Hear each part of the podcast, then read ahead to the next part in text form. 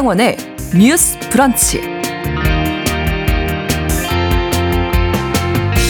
안녕하십니까. 아나운서 신성원입니다.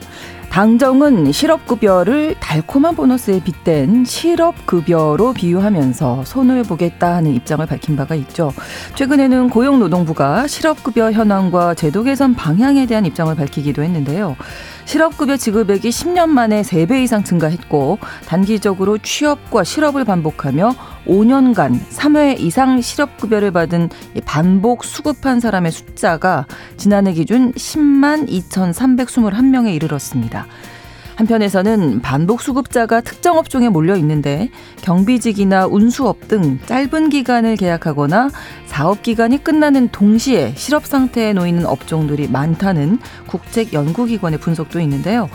오늘 첫 번째 뉴스픽에서는 실업급여 지급 실태 점검해 보면서 실제 도덕적 해이에 대한 부분도 살펴보겠습니다. 축구 좋아하는 분들 많으시죠? 지금 2023 FIFA 호주 뉴질랜드 여자 월드컵이 진행 중이고요. 우리나라 여자 대표팀도 열심히 뛰고 있습니다. 최근 2030 여성들은 이 축구를 보는 것을 넘어서서 직접 취미로 즐길 정도로 인기가 높아졌다고 하는데요. 오늘 브런치 초대석에서는 여성으로 수십 년 동안 축구 전문 기자로 활약한 분이십니다. 대한축구협회 간행물 온사인드 배진경 편집장 모시고 축구 이야기 나눠보도록 하겠습니다. 7월 28일 금요일 신성원의 뉴스 브런치 문을 열겠습니다.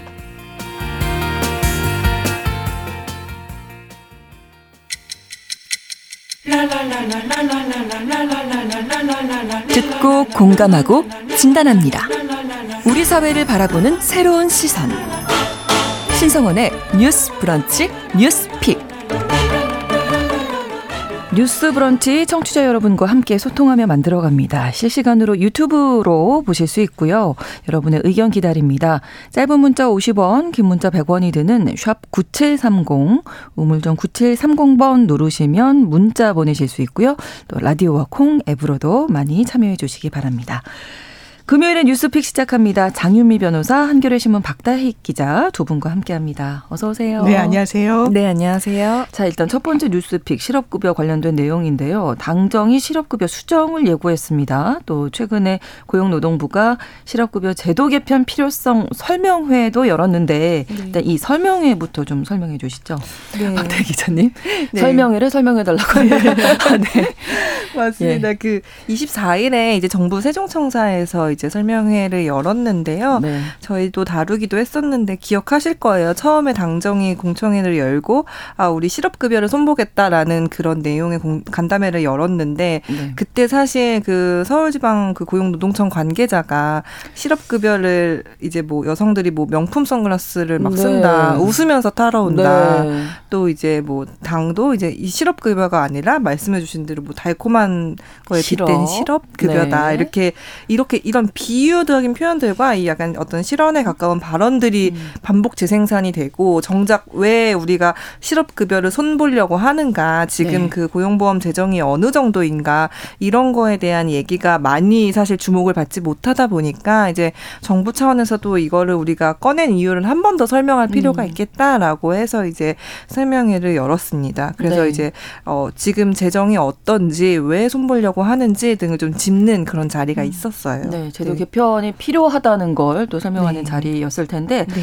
고용노동부가 밝힌 실태들 몇 가지 좀 짚어보죠. 일단 정부가 밝힌 기금 적립금 뭐 이런 재정은 어느 정도나 됩니까? 어, 일단 정부는 이게 그 적자가 되고 있다는 거를 많이 강조를 음, 했어요. 예. 이제 10년 동안 실업급여를 타는 분들이 계속 늘었고 네. 또 이게 사실 최저임금의 60% 그다음에 만약에 그 금액이 우리의 기존 최저임금보다 낮은 경우는 그 기존 자기 3개월 평균 임금의 80%까지를 음. 주거든요. 근데 이런 식으로 그 최저임금을 기준으로 했을 때 최저임금 자체도 저희가 매년 높아지다 보니까 네. 어 이거를 받는 사람의 금액도 굉장히 높아지고 있다. 그래서 우리가 지금 적자가 많이 되고 있다라는 지점을 되게 강조를 했습니다. 네. 그래서 지금 어 이제 저기 그 고용부가 밝힌 그 기준을 보면 지난해 말 기준으로 고용보험 기금 적립금이 6조 3천억 원인데 네. 이제 이 여기서 이제 매년 뭐 관리기금에서 차입한 예수금이나 이런 거를 좀 제외하면 네.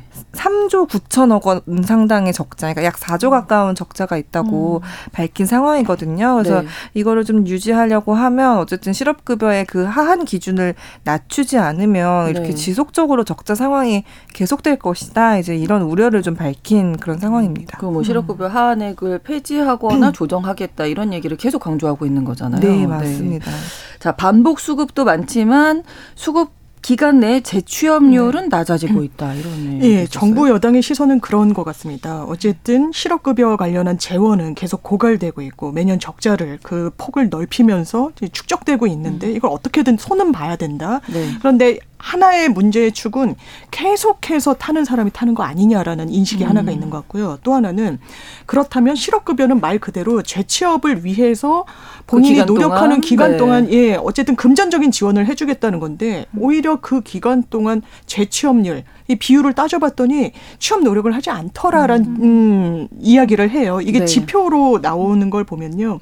일단 수급 기한 내 다시 취업한 비율 네. 따져보면 30%가 안 됩니다. 정확하게는 한 28% 정도라고 음. 보고 있기 때문에 네. 이 정도면 이게 근로 의욕이랑 이제 연동이 되는 개념이기 때문에 그렇죠. 실업급여만 수령하고 다시 취업 전선에는 안 나서는 거 아니냐라는 음. 이야기를 하고 있어요. 네. 그런데 여기에도 약간 수치의 함정이 랄까요? 아까도 음. 모두에서 좀 짚어주셨지만 실제로 그렇다면 재취업이 상당히 안 되는 여러 차례 음. 계속해서 단기로 일하고 또 실업급여 타고 단기로 일하고 실업급여 타고 네. 하는 업종을 보면 그 업종의 특성이 분명히 또 있는 구조적으로 부분이 예, 구조적으로 있거든요. 네. 그래서 이 부분을 한날 좀 참고를 해야 되는데 일단 이런 문제는 여야의 문제도 아니고 진보 보수의 문제도 아닙니다. 그렇죠? 지난 네네. 정부 때 문재인 정부에서도요. 이거 손질해야 된다라고 음. 해서 반복 수급에 대해서 제한을 할 수 있는 정부안이 국회에 음. 제출된 전례가 있고요. 네. 민주당에서도 장첨일 윤준병 의원이 관련한 입법 어, 개정안 낸 상황이 있고 국민의힘에서도 마찬가지로 홍석준 의원이 비슷한 개정안을 냈는데요. 요지를 보면 너무 반복 수급을 음. 받는다라고 하면 최대한 그 금액은 좀 삭감해서 줘야 되는 거 아니냐. 한 두세 차례 타는 사람과 한 번 타는 사람은 좀 음. 달리 평가해야 되는 거 아니냐. 뭐 이런 내용을 넣어두고 있습니다. 네. 그러니까 반복 수급 관련해서 여야 모두 개편 필요성에 음. 대해서는 공감을 하고 있고 당정도 지금 네. 어떤 방향으로든 제도 개편을 하겠다라는 입장을 밝히고 있는 건데 그러면 이제 지금 이야기 나왔던 반복 수급하는 노동자들이 누구인지 또 네. 어떤 특성을 가진 업종들인지 뭐 2020년 관련 분석 자료 있다면서요? 네, 맞습니다. 그 한국노동연구원이 2020년 이제 고용보험 데이터베이스를 분석해서 약간 어떤 분들이 반복 수급을 하나 이렇게 찾아봤더니 네. 뭐 성별, 연령 사실 이런 게 문제가 아니고 말씀해 주신 대로 업종, 그 업종 특성이 굉장히 크게 작용을 하고 있다. 그래서 조금 더 자세히 그 업종이 어떤 건지 봤더니 네. 어 보통 이제 이런 지방 행정기관의 네. 공공 일자리 같은 형태, 공공 아. 일자리를 하시는 분, 네. 그 다음에 선원분들, 선원. 그리고 뭐 아. 보통 우리가 시설 관리 파견 노동자라고 하는데 뭐 경비원 관리원 분들이나 뭐 미화 노동자 분들 아, 그다음에 또 학교에서 이제 취직해서 일하시는 방과후 강사분들인데 네. 이런 일자리들을 보면 모두 근속 기간도 짧고 음. 계약직으로 많이 일하고 네. 고용이 계속 굉장히 불안정할 수밖에 없는 그런 일자리인 거예요. 네. 그래서 말씀해 주신 대로 이런 반복 수급 문제에 대해서는 여야 관계없이 뭐 법 도 발의하고 좀 이렇게 해보자라는 얘기가 나온 지 조금 되기는 했는데 그 저는 근데 사실 또 짚어볼 필요가 있는 것 같아요. 음. 이게 사실 처음 그 당정 협의회가 있었을 때 박대출 국민의힘 정책위 의장이 아 실업급여를 타려고 이거를 위해서 퇴사와 재취업을 일부러 반복하는 일이 벌어지고 있다 이렇게 밝혔거든요. 음. 근데 저는 이게 얼마나 그 사실에 기반한 건지 되게 면밀하게 따져봐야 된다고 생각을 하거든요. 네. 방금 말씀드린 대로 사실 고용이 불안정한 직업들에서 반복 수급이 많다는 것은 과연 이분들이 일부러, 일부러? 우리가 네. 이거를 타기 위해서 음. 그 재취업을 반 퇴사와 재취업을 반복하는 것일까 하는 저는 의문이 조금 음. 들기는 하거든요. 그리고 제가 아까 초반에 약간 잘못 얘기했는데 어쨌든 그 실업급여의 기준이 3개월간 평균 임금을 기준으로 하고 네. 여기에 하한선을 설정을 해둔 건데 이게 최저임금보다 낮아질 경우에는 그거 하한액을 좀 높인 거는 네. 어쨌든 우리가 최저임금이라는 거에 대해 우리가 갖고 있는 어떤 이 사회적 합의가 있잖아요. 그러니까 우리가 최소한의 생활을 이 정도는 예, 있어야 예, 되겠다라는 거죠. 영위하기 네. 위해 그것도 사실 저희가 아 이거 너무 적다라고 물가에 그렇죠. 비하면 너무 적다라고 예, 예. 많이 얘기를 했는데 그 정도는 보장을 해줘야 음. 사람이 사실 살아갈 수 있다는 어떤 그 최소한의 안전망 기준인데 그렇죠. 이거보다 계속 낮추는 방식으로 사실 노동자들에게 이거를 지급하는 게 맞냐? 음. 그들이 사실 고용이 불안정하면은 왜 그들이 고용이 불안정해질 수밖에 없는지 그거를 좀 그, 그러니까 실업급여를 낮추는 방안이 아니라 네. 그럼 그 고용의 안정성을 보장하는 방안은 음. 뭐가 있을지 그렇죠. 사실 이런 것들이 조금 더 선행된 다음에 그럼에도 불구하고 음. 아 정말 우리가 따져보니 그러니까 저희가 이렇게 얘기하는 건 부정수급자가 전혀 없다라는 얘기는 아니거든요. 그렇죠. 분명 네, 네. 계시겠죠. 네. 이용하는 분들이 계시고 뭔가 제도를 악용하는 분들은 음. 언제나 있을 텐데 그럼 이제 그분들에 대한 어떤 검사나 심사를 우리가 철저하게 먼저 하겠다. 음. 그럼에도 불구하고 조사해보니 이렇게 나왔더라 이렇게 얘기를 하는 것이 아니라 사실 그런 거에 대한 어떤 사실관계를 면밀히 따지기 전에 네. 무조건 아 이거는 도덕적 해이 때문이다라고 이제 선을 그으면 사실 불안정한 이 지위에 계속 시달리는 분들 음, 입장에서는 피해자들이 너무 많이 생길 수 네, 곤란할 수 있겠다라는 생각이 네. 많이 들었습니다. 그 네. 연구진들이 그 당사자분들 심층 면접도 네, 했다고 하는데 그렇습니다. 그런 현장의 네. 이야기를 들어보는 게 중요할 것 같아요. 맞습니다. 지금 음. 짚어주신 대로요. 그러니까 이 수치라는 거에 왜 중요하냐면 그걸 토대로 정책을 설계하기 음. 때문인데 어떤 수치를 보느냐가 상당히 중요한 거예요. 이를테면 재취업률이 어 실업급여 수령자 중에 30%도 안 돼? 음. 일을 안 한다는 소리야? 그런데 그 심층을 들어가 보는 거예요. 심층 면접 그렇죠. 등을 통해서 네. 아까 짚어주신 대로 실제로 공공일자리 선원, 시설관리, 파견 노동자 등이었어요. 이거는 업종의 특성이 단계근로 형태로 가져가는 겁니다. 그리고 방과 후 교사 업종도 있는데요.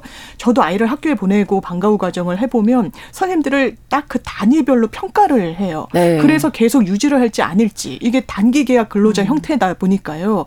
그랬던 겁니다. 그래서 한국 고용 그러니까 한국 노동연구원에서 1회 수급자와 반복 수급자는 음. 성별도 큰 차이가 아니라 뭐 다른 음. 지표가 아니라 딱 업종별 차이가 굉장히 뚜렷하다라고 이야기를 합니다. 네. 그래서 딱한 번 받은 사람들이 음. 임하는 업종을 봤더니 제조업이 높아요. 한 20% 정도가 음. 됩니다. 네. 그러니까 제조업은 한 번 고용되면 연속성을 갖고 계속 그 한 업장에서 근로를 제공하는 형태인 거죠. 그렇죠. 그런데 반복적으로 타는 사람들은 어디에서 근무하고 있느냐를 봤더니 지방 행정기관 이게 음. 공공일자리랑 관련이 네, 되기 네. 때문이에요. 단기 일자리. 네. 또 하나는 초중고등학교였습니다. 이건 음. 방과 후 교사 분들 때문인데 이 부분과 관련한 부분을 맥락을 짚지 않고 음. 단순히 이큰 수치만으로 봐서 이거는 실업급여다. 이걸 악용한다라고 네. 좀 단정하기에는 좀 이른 판단인 것 같습니다. 그러니까 노동자 분들이 그 해당 직군의 노동자 분들이 음. 재취업을 게을리한 게 아닌 맞습니다. 거잖아요. 관련해서 또 짚어볼 만한 수치가 하나 있어요. 네. 그 연구진 분들이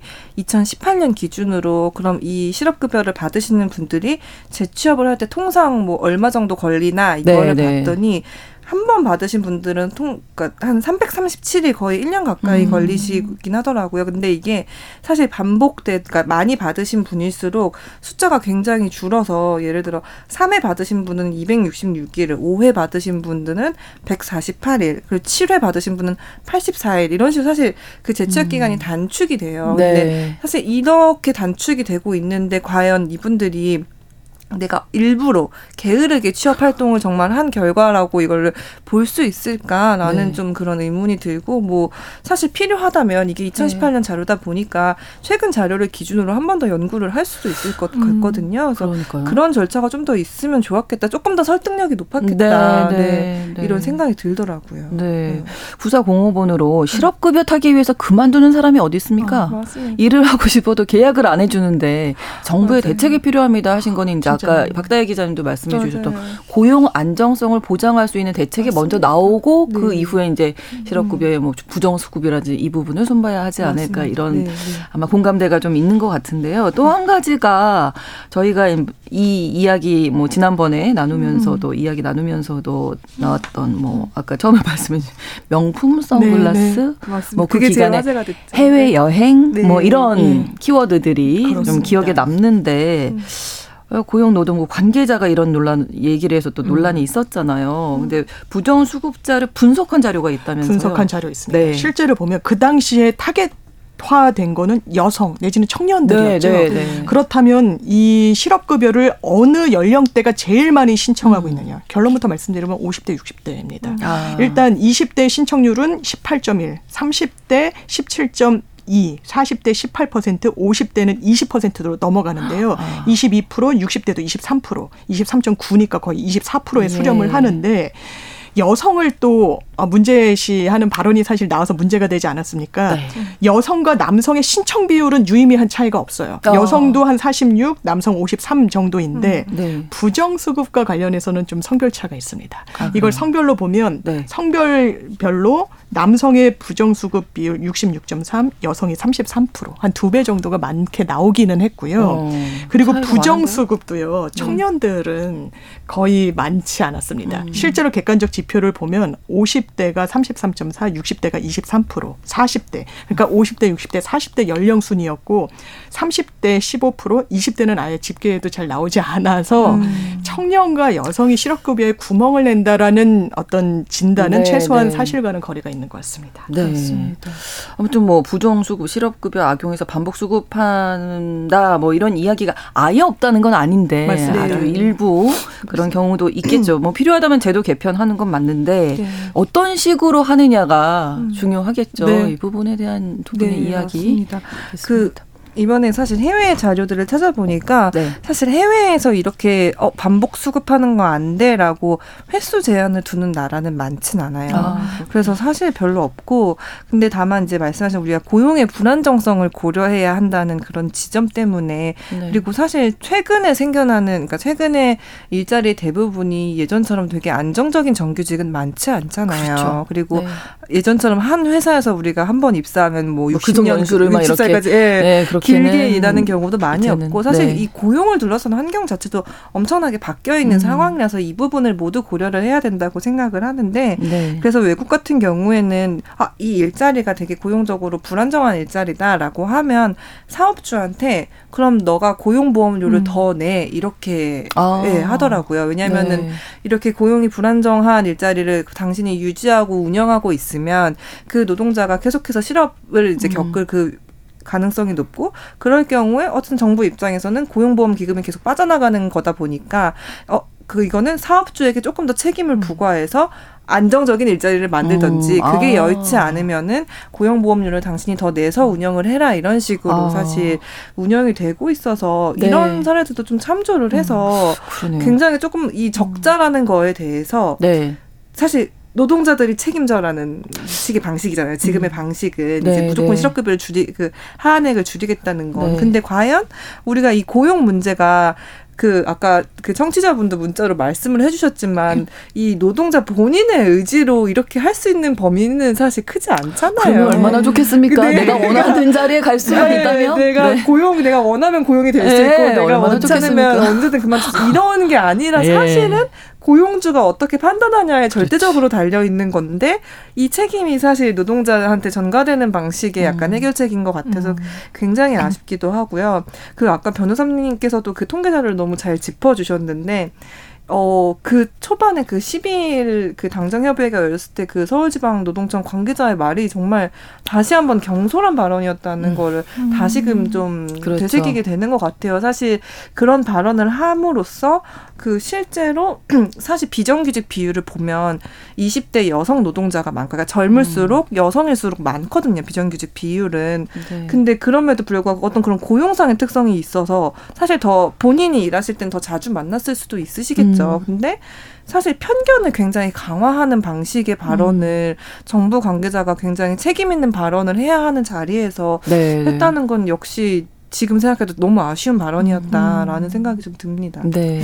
저도 완전히 공감을 하고요. 실제로 음. 이 업종별의 특수성을 좀 감안을 해야 될 것 같아요. 정책을 그렇습니다. 설계할 때. 네. 근데 5년간 3회 이상 실업급여를 타간 근로자가 10만 명이 넘습니다. 적은 네. 수치는 아니에요. 네. 그걸 네. 다 업종별로 봐서 말씀 주셨다시피 이게 장기 고용도 관련한데 본인의 음. 의지든 또 아니면 이 사측의 문제로 실업 상태에 몰렸다 이러면 사업주한테 어느 정도의 페널티, 아까 네. 그 고용보험으로 해서 그 관련한 개정안이 또 나와 있 있기도 하고요. 네. 또 2회 이상을 이게 단기 근로 형태가 아닌데도 또 수령하려고 한다라고 하면 아예 음. 금액을 삭감하는 방향도 음. 개정 논의 중에 있습니다. 그러니까 해외 입법 내 말씀 주셨는데 선진국은 아예 제한을 안 두는 경우가 많아요. 이제 반복 수급과 관련해서 네. 프랑스, 독일, 캐나다, 핀란드, 헝가리 수급 제한 조치를 갖고 있지는 않다라고 하는데 네. 물론 횟수의 제한을 두는 나라도 있습니다. 오스트리아 같은 경우에는 2회 이상 어, 실업급여 수령을 하겠다고 음. 신청서를 넣었다라고 하면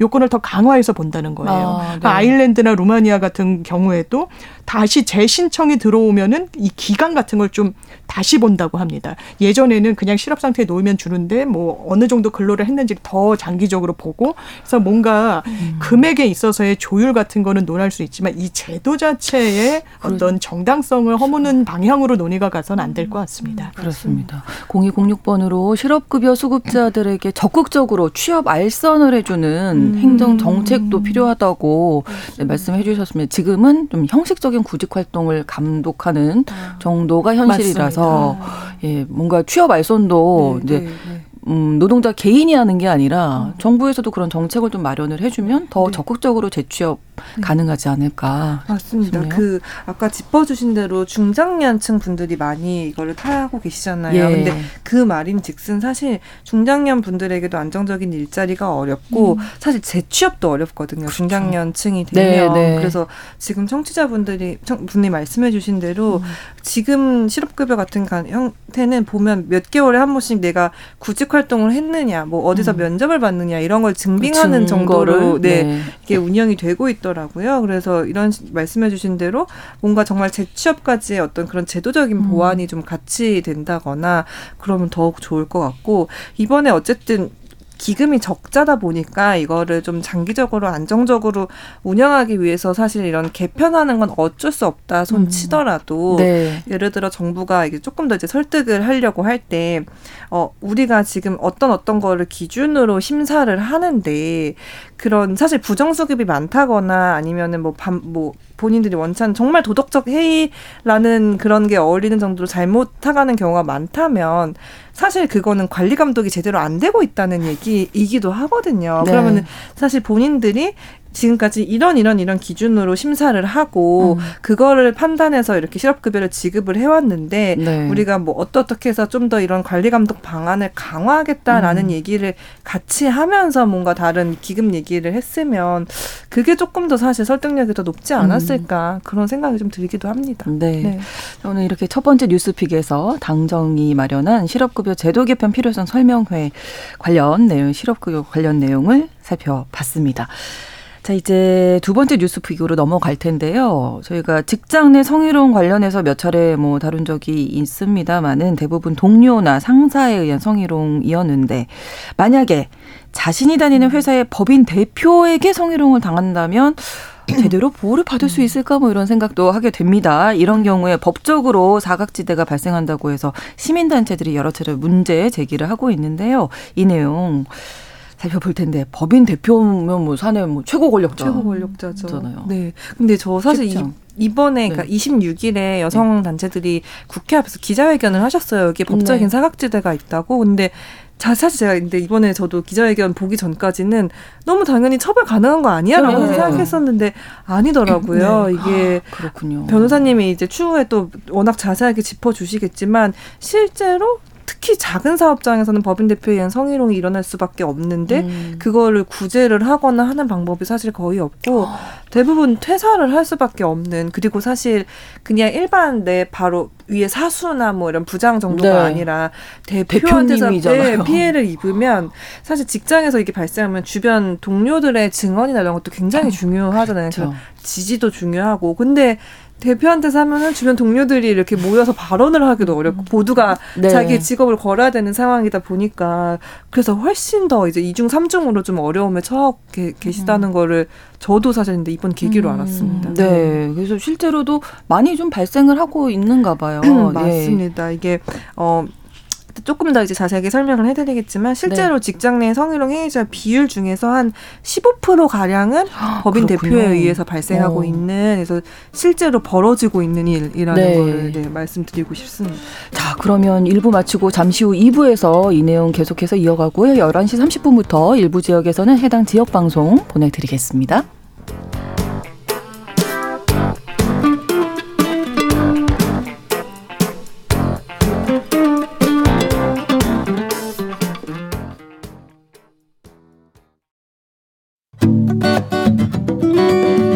여러분은 지금 KBS 1라디오 신성원의 뉴스 브런치를 함께하고 계십니다. 법인 대표에 의한 성희롱이 한 15% 정도 된다. 네, 네. 여기까지 말씀을 해주셨는데 이게 사업장 규모가 작으면 작을수록 더 많이 음, 늘어나겠네요. 맞습니다. 이게 실제로도 비율을 보면 네. 이게 지난해 기준인데요. 그 일단 뭐 서울 여성 노동자회 같은 이제 시민상다 시민사회에서 이제 상담을 받은 그걸 네. 집계를 한 거예요. 근데 특히 5인 미만의 소규모 사업장 같은 경우에는 네. 그 법인 대표가 가해자가 되는 비율이 거의 30%에 이를 정도로 두 배에 아, 달하더라고요. 음. 근데 아 이게 또 좀 되게 굉장히 안타까운 사실이 뭐냐면 이 실제로 그럼 이 법인 대표 성희롱 사건의 피해자는 대체로 어떤 음. 통계가 많았냐 이거를 살펴보면 소규모 사업장에서 정말 입사한 지 얼마 안 된 사회 초년생 음. 분들이 피해자가 되는 경우가 많더라고요. 그래서 네.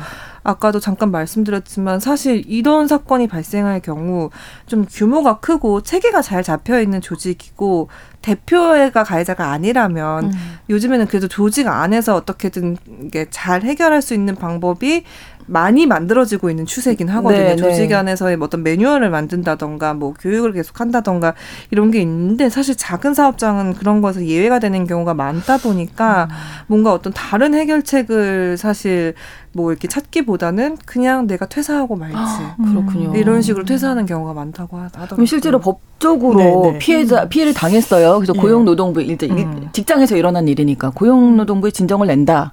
음. 그러면 어떻게 되나요? 예, 이게 실제로 왜 그러냐면요. 네. 지금 성희롱은 형사처벌 규정이 없습니다. 그러니까 아. 성희롱이 담고 있는 스펙트럼이 너무 다양해요. 아. 이게 신체적 접촉으로 하면 별도로 추행 뭐 이런 네, 걸로 네. 처벌을 아. 받는 거고요.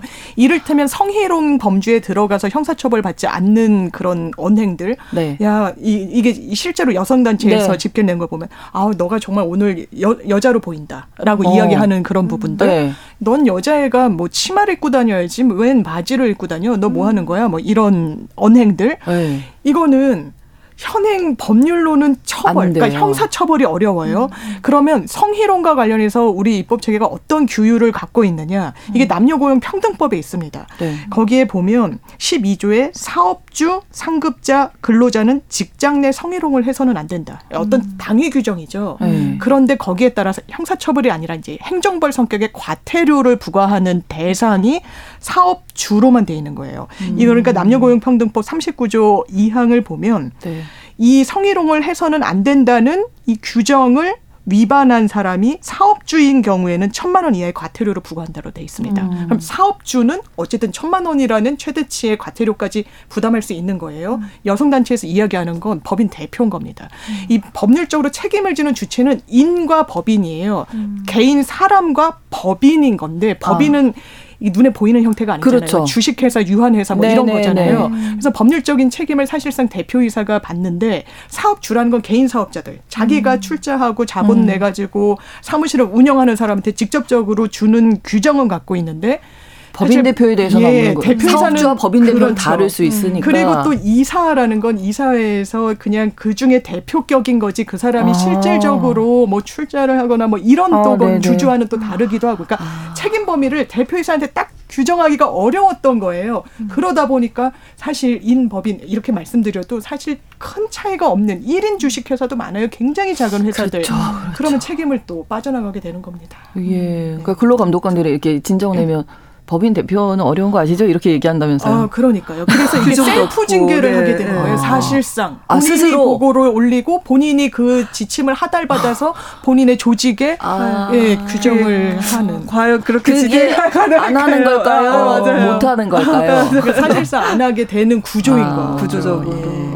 그러면 고용노동부 아니고 경찰에 뭐 고소한다, 아, 신고한다 이렇게 되면 그런 수위가 이제 높은 수준이 되는 거죠. 네. 실질적으로 원하지 않는 신체 접촉이 가해졌다. 네. 그게 원래 추행도 그냥 추행이 아니라 폭행 협박이 수반된다라는 법률 요건을 갖고 있습니다. 아. 좀 광범위하게 인정돼서 그렇긴 네. 한데 네. 그 정도는 형사 고소가 들어가야 되는 거고요. 아. 약간 기분 나쁜 언행 아 이거 뭐지 긴가민가 하는 부분은 성희롱을 별도로 음. 형사처벌하는 규정을 갖고 다만 내가 아. 성희롱 당해가지고 문제 네. 제기를 했는데 그걸 이유로 인사 조치를 불이익하게 아, 해준다. 네, 이러면 사업주가 또 형사처벌을 받지만 어. 성희롱 자체는 자체는 아니군요. 저는 얼핏 생각 그 얘기 많이 들었던 걸로는 내가 이제 기분이 나쁘면 맞, 기분 맞아요. 불쾌했다. 피해자 그러면 중심. 이게 뭐 네. 성희롱이 된다. 그랬잖아요. 성희롱으로 문제를 삼으면 회사 내에서 징계 등의 절차는 밟을 수 있지만 형사적인 처벌은 어렵죠. 예, 전과자가 되긴 아. 어려워. 경찰 가봤자 별로 이렇게 나올 수가 없는 아, 상황인 그렇죠. 성희롱이라는 아. 건.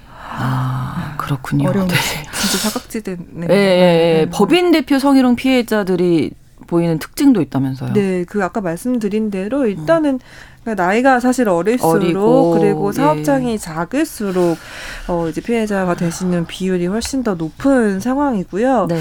이게 사실 법이 대부분의 경우에서 사회 변화를 선도해서 따라간다기보다는 사회가 한참 변하고 어 변화하다 보니 여기 사각지대가 있더라 하면 그렇죠. 뒤늦게 사실 입법을 통해 보완하는 경우가 많은데 네. 이것도 약간 마찬가지인 것 같아요. 음. 왜냐하면은 옛날에는 소규모 사업장은 따로 굳이 그냥 이 아까 말씀하신 개인이 그냥 이렇게 음. 운영하는 형태를 하지 굳이 법인 사업자를 내지 않아서 네. 그냥 개인 사업주가 대다수였던 시절에는 그 이게 그렇게 크게 문제가 되지는 않았대요. 근데 사실 최근에는 이렇게 좀 작아도 법인 사업자를 내는 경우가 많다 보니까 음. 어, 전 실제로 전체 노동자 중에서도 법인 사업장에서 일하는 노동자가 거의 60%에 해당한다고 해요.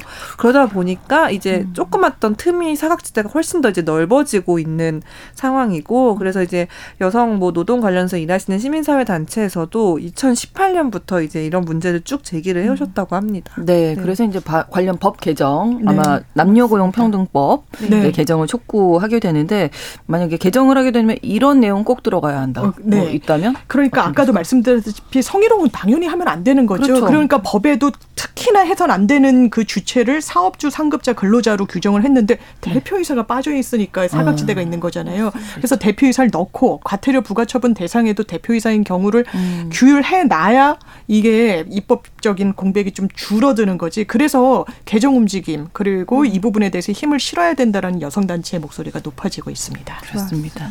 금요일에 뉴스픽 마무리하겠습니다. 장유미 변호사, 한겨레 신문 박다혜 기자 두 분과 함께했습니다. 고맙습니다. 감사합니다. 감사합니다.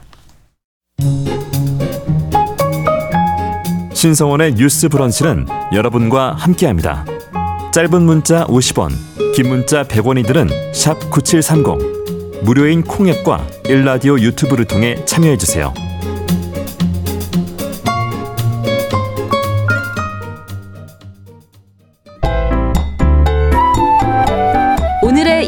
만나봅니다. 뉴스 브런치 초대석. 자, 오늘 브런치 초대석에서는 앞서서 말씀드린 대로 수십 년 동안 축구 기자로 활약하셨던 분을 초대했습니다. 최근에 2030 여성들이 축구 축구계에서는 큰 손이다라는 분석이 나올 정도로 여성들에게 이 축구가 인기를 끌고 있고요. 무엇보다도 지금 현재 2023 피파 호주 뉴질랜드 여자 월드컵이 진행 중이어서 더 관심이 모아지는데요. 오늘 축구 이야기 나눠보겠습니다. 대한축구협회 간행물 온사이드의 배진경 편집장 모셨습니다. 어서 오세요. 반갑습니다. 네, 안녕하세요. 네. 초대해 주셔서 감사합니다. 그 편집장님은 네. 저는 일단 궁금한 게 축구를 언제부터 좋아하셨나요? 제가 축구를 그러니까 본격적으로 보기 시작했다라고 하면 94년인 것 같은데요. 94년. 네, 네. 뭐 그 시절 기억하시는 분들은 아시겠지만 이제 미국 월드컵에서 94년 월드컵 네, 예. 대한민국이 굉장히 왜그 시절이 기억이 날까요, 저는? 네. 네, 대한민국이 선전을 했고요. 맞아요. 네. 이후에 이제 뭐 축구를 좀 계속 보다 보니 프로 축구에도 관심이 가게 되고 아. 그래서 이제 축구를 계속해서 보게 됐던 것 같아요. 요즘에 직접 축구 하시는 분 여성분들도 많으신데 직접 하기도 하시나요? 아, 저는 직접 하지는 못하고 딱 한번 아. 해봤는데 네. 15분을 뛰었거든요. 축구화를 신고 네. 필드에서 뛰어봤는데 네. 너무 힘들더라고요. 하더라고요. 그러니까요. 네, 너무 엄청나게 힘들다면서요. 네, 에너지 15분을 뛰었는데도 숨이 너무 차서 아, 제가 아. 살면서 뛰면서 그렇게 힘들었던 그 15분이 아마 아. 처음이고 유일했던 것 같습니다. 네, 그 선수들의 고충을 조금이나마 아주 조금요. 네. 제가 안다고는 할 수 없는데 네네. 그냥 이렇게 살짝 지나가면서 아. 맛본 정도는 되는 것 같아요. 그렇군요. 네. 그 여자 월드컵이 지금 진행 중이잖아요. 일단 월드컵 얘기를 좀 해보면 이번 월드컵이 가지는 특징이 있을까요?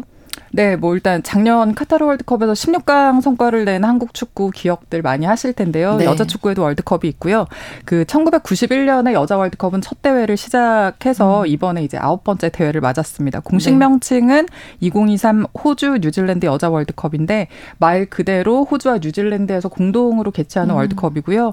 뭐 남녀 월드컵 통틀어서 사실 공동 개최를 하는 경우가 흔치는 않은데 그렇죠. 이걸 또 따져보면 2002년 한일 월드컵이 그 월드컵 사 에서는 최초의 공동 개최거든요. 네, 네. 어, 뭐 참고로 이 월드컵에는 국가명이 붙고요. 올림픽에는 도시명이 붙습니다. 그래서 우리가 아. 서울 올림픽, 뭐 아, 도쿄 올림픽, 아, 베이징 올림픽 이렇게 기억을 하죠. 이제 아. 이 축구는 단일 종목이 국가를 전체를 이제 돌아다니면서 여러 경기장에서 진행을 하기 때문에 국가명이 붙습니다. 그런 차이가 있고요. 네, 네. 네 그리고 이제 그 이번에는 그 호주 뉴질랜드라는 그 지구상의 남반구에서 어 개최하는 첫 월드컵인데요. 우리랑 계절이 다르잖아요. 그렇죠. 그래서, 그래서 네. 이 남반구라고 또 특이를 하는 거는 이제 축구가 전 세계적으로 인기를 누리는 스포츠라는 어떤 그 상징성이 있는데 아. 전 세계 어디에서나 다 열린다 이러, 이래서 뭐 음. 뭐 대륙이든 뭐 남반구 북반구 뭐 어디에서든 그동안 열리지 않았던 어떤 곳에서 열리는 것에 좀 의미를 부여를 하고 있습니다. 그래서 네. 어, 이렇게 좀 소개를 드릴 수가 있을 것 같고요. 네. 어, 이 이번 대회에서 또 하나의 특징이라고 볼 수 있는 거는 여자 월드컵 사상 그 규모가 최대 최다라고 할 수 있는데 네. 그 직전 대회인 2019년 프랑스 여자 월드컵에서는 참가국이 20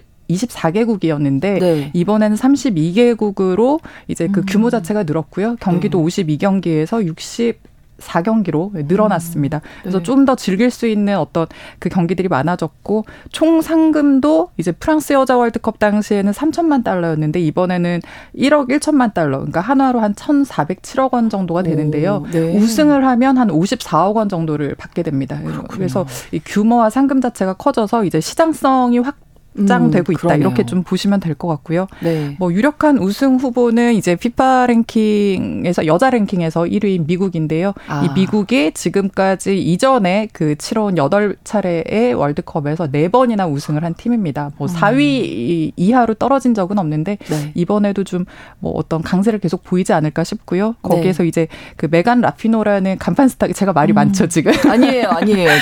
네 메간 라피노라는 간판 스타가 있는데 네. 이 선수가 사실은 성소수자 차별이라든가 그, 어, 어, 아. 인종차별에도 굉장히 좀 반대의 목소리를 많이 좀 높였던 선수고요. 그 네. 여러 가지로 좀 상징성을 갖는 선수입니다. 그리고 여자 선수들도 남자 선수들만큼의 그 연봉을 좀 동등하게 아, 대우를 해달라라고 네네. 주장을 해서 법정 싸움까지 너무 힘든데 네, 네. 아. 그래서 법정 싸움까지 벌였던 그런 선수여서 어, 좀 주목을 많이 받는 선수인데 이 선수가 올해로 이제 38살이 됐거든요. 그래서 마지막 월드컵이어서 어, 이 최강팀 미국을 어디까지 끌고 갈 수 있을지가 어. 이제 이번 대회 좀 관심사라고 볼 수 있겠습니다. 우리 대표팀이 궁금해서요. 예. 그렇죠. 우리 대표팀 어느 정도 수준이라고 어. 잘한다고 저는 알고 있는데 잘 하려고 굉장히 부단히 노력을 해왔고요. 그래서 이번에는 선수들이 뭐 예전에는 그 잘한다고 나가서도 막상 이제 경기에 나서면 음. 좀 이렇게 위축이 되거나 네. 상대가 너무 강할 때 이제 대처하는 게 좀 힘들어 보였는데 음. 이번 대회에서는 사실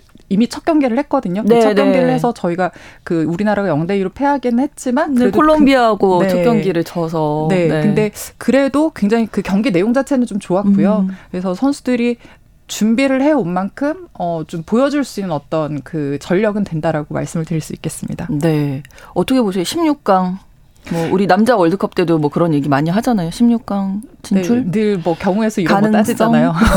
아 사실 뭐 아직까지 뭐 나간다 못 나간다를 논할 음. 정도는 아닌데요. 네. 왜냐하면 이제 이제 한 조별리그 한 경기를 네, 했을 네, 뿐이고 네. 조별리그 어, 조별리그는 총 3차전까지 이뤄지는데 그렇죠.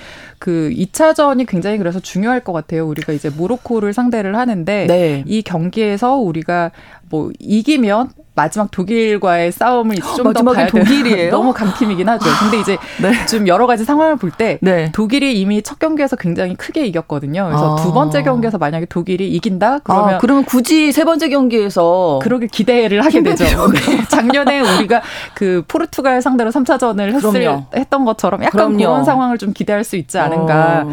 뭐 경기는 해봐야 아는 거니까요. 맞습니다. 그래서 네, 2차전에서 네, 2차전에서 우리 선수들이 좀 좋은 경기를 보여주며 충분히 좀 그 어떤 흐름을 바꿀 수 있을 만한 음. 그런 분위기가 되지 않을까 기대하고 있습니다. 네, 응원해야 되겠습니다. 편집장님이 어, 축구 기자로 20년 넘게 활약을 하셨는데 그 사이에 이제 우리나라에서도 그렇고 여성들에게 축구가 인기가 높아졌다. 좀 실감하실 것 같아요. 완전히 실감을 하고 있고요. 많이 달라졌죠. 일단은 제가 경기장을 분위기가. 가면 네. 경기장에서 보는 여성들이 많아진 것 네. 자체가 굉장히 큰 변화라고 할 수 있을 음. 것 같아요. 그 아주 옛날에 뭐 제가 아까 94년 미국 월드컵도 얘기를 했지만 그때는 이제 사실 고등학생 때였고요. 네. 이후에 이제 경기장을 가면 당시의 경기장 풍경은 관중석에서는 그 아저씨들이 뭐 이제 약간 소주와 뭔가 아, 약간 예, 예 심지어 예, 삼겹살 굽는 분도 저는 아, 봤어요. 그래서 아, 그래요? 네, 그때 이제 뭐 저의 지인들이나 뭐 다른 분들 이야기를 들어보면 경기장에 출입하는 여자들은 선수 가족밖에 없었다 아. 이야기들을 하더라고요. 어. 근데 지금은 뭐 요즘에 대표팀 경기를 보시는 분들은 아시겠지만 뭐 형형색색의 그 어떤 그 장신구들 응원 도구들을 가지고 네. 말 그대로 경기를 즐기시는 그렇죠. 분들 굉장히 많아졌고요. 네. 그 제가 아까 나오면서도 또 프로축구 연맹의 그 관계자랑 통화를 했는데 최근에 올스타전이 있었어서 네. 뭐 팬사인회도 열고 했는데 35명의 그 팬들을 이렇게 모시는 그런 이벤트를 음. 벌였는데 어. 9천 명이 신청을 했고 그 상그 그 대부분이 여성이었다고 하더라고요. 그러니까 그런 와, 정도로 굉장히 이 여성들이 현장에서 보기도 하고 네네. 네. 또 어, 좋아하기도 하고 네. 또 직접 하시는 분들이 많이 어. 늘었다고 저는 어, 실감을 하고 있고요. 네. 최근에 또 제가 대화를 나눴던 그 여성 심판분이 계신데 네.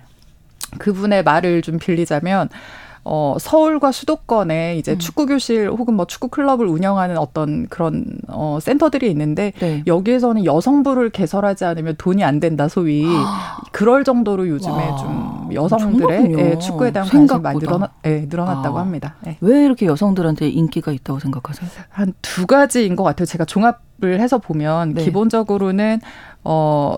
그 여성들이 살아오면서 단체 음. 스포츠로 같이 땀 흘릴 수 있는 경험이 크게 없어요. 어, 그렇죠. 네, 근데 이제 그 축구라는 거는 나의 기술을 늘리기도 해야 되지만 동료와 어떤 합을 맞춰서 골을 네, 만들어가고 네, 협력해야죠. 그, 네, 근데 그 음. 골이 자주 나오는 게 아니라 딱 한 골을 그러니까요. 얻기도 굉장히 힘든 어떤 네. 스포츠거든요. 근데 그 만들어가는 조직적인 어떤 그 움직임 자체가 음. 어 그 우리가 살아오면서 흔히 경험할 수 없었던 형태의 어떤 음. 그 공동의 성취감을 느끼게 할 수 있는 그 축구 본질의 어떤 특성이 있는 것 같고요. 네. 다른 거 하나는 어 이건 이제 그 제가 주위 분들에게 뭐 현장에 계시는 그 여성분들에게 어 전해 들은 이야기인데 그 자신의 몸에 대해서 신체에 대해서 좀 알 수 있는 기회가 되는 것 같아요. 아. 일테면 뭐 우리가 흔히 아, 나는 오른손잡이야 왼손잡이야 네. 이런 이야기는 하지만 나 왼발잡이야 오른발잡이야 이런 이야기 하는 모르죠. 거는 일상에서 거의 네, 없잖아요. 네, 근데 아. 축구에서는 축구 방향성을 좀 타는 종목이거든요. 그렇죠. 그러니까 뭐 왼 왼 왼발로 찼을 때 각도가 어떻게 되는지 오. 오른쪽에서는 또 어떤 발을 어떻게 써야 되는지 슈팅을 할 때 내가 이 발을 쓰고 싶지만 왼발이 나가야 될 때 뭐 이런 네. 다양한 상황들이 있고 있 거든요. 그러니까 내 맘대로 내 뜻대로 이 공이 잘 안 차지는 거예요. 그렇죠. 그런 경험을 처음 해보는 거죠. 그래서 아, 아내 신체에 대해서 이제 아. 알수 있는 어떤 긍정적인 상황들이 생기고 또 그 아까 제가 언급을 했던 그 여성 심판분의 말을 빌리자면 제가 이 KBS에서 이런 표현을 써도 될지 모르겠는데 네. 사회에서는 어 소위 이제 잘 나간다고 볼 수 있는 분들이 이 축구장 앞에 축구장에서 축구공 앞에서 소위 네. 개발이 예. 된다.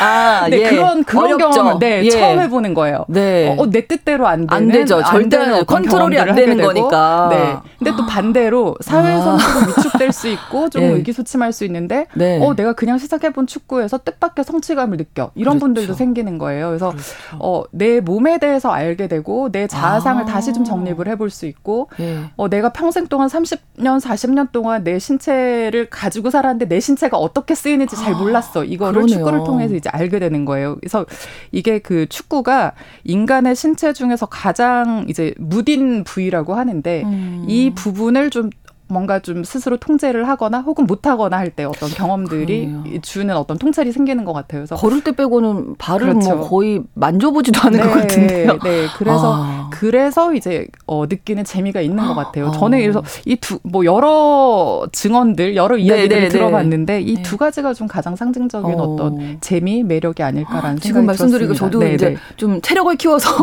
축구를 한번 해봐야겠다 이런 생각도 드네요. 그래서 누가 그런 이야기도 하더라고요. 이 재밌는 걸 남자애들은 초등학교 때부터 했는데 아. 자기들만 알고 있었다. 안 알려줬군요, 네, 남자들이. 네, 네. 아. 그런 이야기를 하더라고요. 예. 네. 그래서 그 남자 축구 선수들의 이야기도 책으로 엮어내셨잖아요. K리그 레전드 40, 뭐 축구 팬 아니시더라도 관심 있어 하실 그런 책을 내셨는데 1983년 K리그 출범 원년이죠. 이때부터 2020년까지 연도별로 해당 시즌 대표하는 선수들을 뽑으셨는데 이게 어려운 작업일 것 같습니다. 네, 사실 굉장히 주관적이어서요. 네. 뭐 어렵지만 어렵지 않았다라고 아, 할수 네. 있을 것 같아요. 그 왜냐하면 네. 제가 이제 뽑을 때 그런 생각은 했어요. 이 K리그사, 그러니까 한국 축구사에서 꼭 거론이 돼야 되는 선수들, 그러니까 있죠. 소개를 해야 네, 되는 네. 선수들이 있는데 이 선수들이 사실 K리그에서 다 뚜렷하게 굉장히 독보적인 기록을 남긴 건 아니거든요. 음. 어, 왜냐하면 사실 80년대, 90년대 초반까지만 해도 대표 팀, 그러니까 프로팀보다 대표팀이 좀 우선되는 분위기였고 문화였기 때문에 네. 뭐 내가 뭐 포항제철 소속이야, 뭐 LG 소속이야라고 해도 대표팀 경기가 있으면 대표팀에서 굉장히 장기간 합숙을 했어요. 그러니까 어. 사실은 프로팀의 프로 무대에서 뛸 기회가 많지는 않았던 그렇군. 어떤 시대상이 있습니다. 그래서 아. K리그 레전드라고 뽑아놨지만 사실 K리그 스탯은 조금 미미할 수 음, 있거든요. 음, 대표 선수들. 네, 네. 그래서 네. 이런 여러 가지 상황들을 좀 고려를 해서 기본적으로는 네. 어, 어, 아무래도 초반에는 한국 축구사에서 프로 축구사에서 음. 최초의 기록을 남긴 선수들 네. 그리고 이제 어 축구사 통틀어서도 좀 의미가 있고 가치가 있는 음. 불멸의 기록을 남긴 선수들 그리고 뭐 기록 자체는 크게 뭐 어, 독보적이라고 할 수 없지만 음. 어떤 시대나 시대상을 좀 반영할 수 있는 그 네. 사건이나 존재 의의를 갖는 선수들 중심으로 이렇게 좀 정리를 어, 했고요. 네. 그 선수들을 먼저 이렇게 좀 정리를 한 후에 그 선수와 맞는 시즌을 사실은 좀 매칭을 시켜서 아. 네 그렇게 좀 정리하는 작업을 가졌습니다. 저희가 기억하는 거는 이제 아무래도 2002년 월드컵 이 가장 좀 기억에 남기 때문에 홍명보, 황세가 나오시는 것 같아요. 너무 기억에 납니다. 요즘 세대는 아마 2022년이라고 아, 할것 같은데. 아 그렇군요. 네. 홍명보 네. 선수 97년으로 하셨고 네. 황선원 선수 2013년 이렇게 네 뽑으셨거든요. 네. 뭐 사실 워낙 네, 네, 워낙 워낙 한국 축구에서 빼놓, 빼놓을 수 없는 네, 뭐 가장 상징적인 네네. 네. 선수들이라고도 전할 수 있을 것 같은데 네. 사실 두 분은 90년대 축구의 어 어떤 그 말 그대로 시대를 풍미했던 그 두 선수라고 할 수 있을 것 같고요. 네.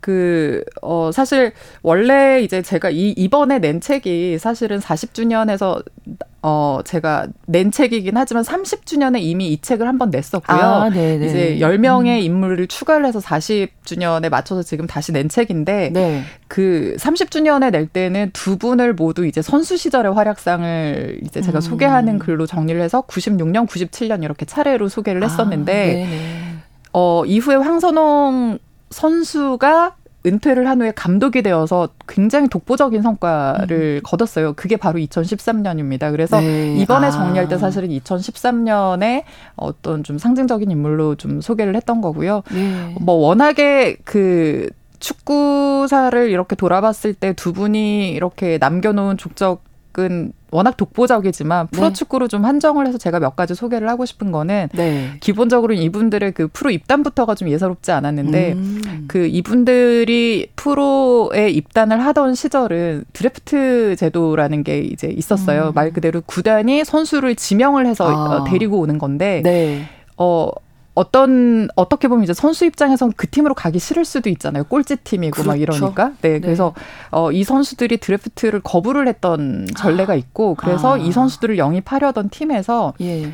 홍명보 선수 같은 경우는 1대 3, 음. 황선홍 선수 같은 경우는 1대 8로 트레이드를 단행을 해요. 이게 무슨 말이냐면 황선홍 선수를 데리고 오기 위해서 여덟 명의 선수를 보내주는 거죠. 그 팀에 보내주는 거죠. 네, 홍명보를 위해 홍명보를 영입하기 위해서 세 명의 선수를 그 팀에 보내주는 거예요. 그래서 그 정도의 어떤 상징성을 갖고 프로 오. 시작을 해서 네. 뭐 황선홍 선수 같은 경우는 96년에 여덟 경기 연속골을 넣기도 음. 했고 홍명보 선수는 제가 97년을 소개한 이유가 제1리그 진출을 를 음. 어떤 러쉬를 이끌었던 네, 그좀 상징성을 갖는 선수라는 측면에서 제가 좀 다룬 이야기들이 있는데 음. 뭐좀 내용을 살펴보시면 뭐 여러 가지 소소하고도 음. 어, 재미있는 이야기들이 있을 거라고 저는 소개를 하고 싶습니다. 네. 네.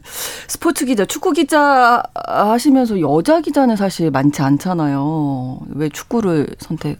하셨는지. 어, 제가 축구를 보기 시작한 이유가 사실은 제 친구의 막내 삼촌이 어, 뭐 지금은 실명 거론해도 괜찮을 네, 것 네, 같은데 네. 서정원 감독님이셨어요. 그러니까 당시 날쌘놀이. 네. 그래서 예. 그 기억하시는 94년 미국 월드컵에서 예, 예, 골을 넣었잖아요. 근데 예. 이제 친구가 삼촌이 월드컵에 나간다라고 해서 이제 같이 보기 시작을 했던 아. 건데 홍명보 선수가 이제 골을 넣고 서정원 네. 선수가 골을 넣고 봤던 그 첫 경기가 너무 감동적이고 인상적이었던 거예요. 그래서 아. 그래서 이제 저는 이제 축구를 너무 좋아하게 됐고요. 경기 한 경기가 네. 누군가의 인생을 이렇게 바꿔놓을 수 있는 거군요. 네. 네. 그래서 저는 아직도 돌아가면 그 시절의 그 경기가 음. 너무 생생하게 기억이 나거든요. 그래서 네. 힘드실 때는 없으셨어요? 어 힘든 거는 그 네. 제가 뭐 여성이어서 힘들었던 것보다는 음.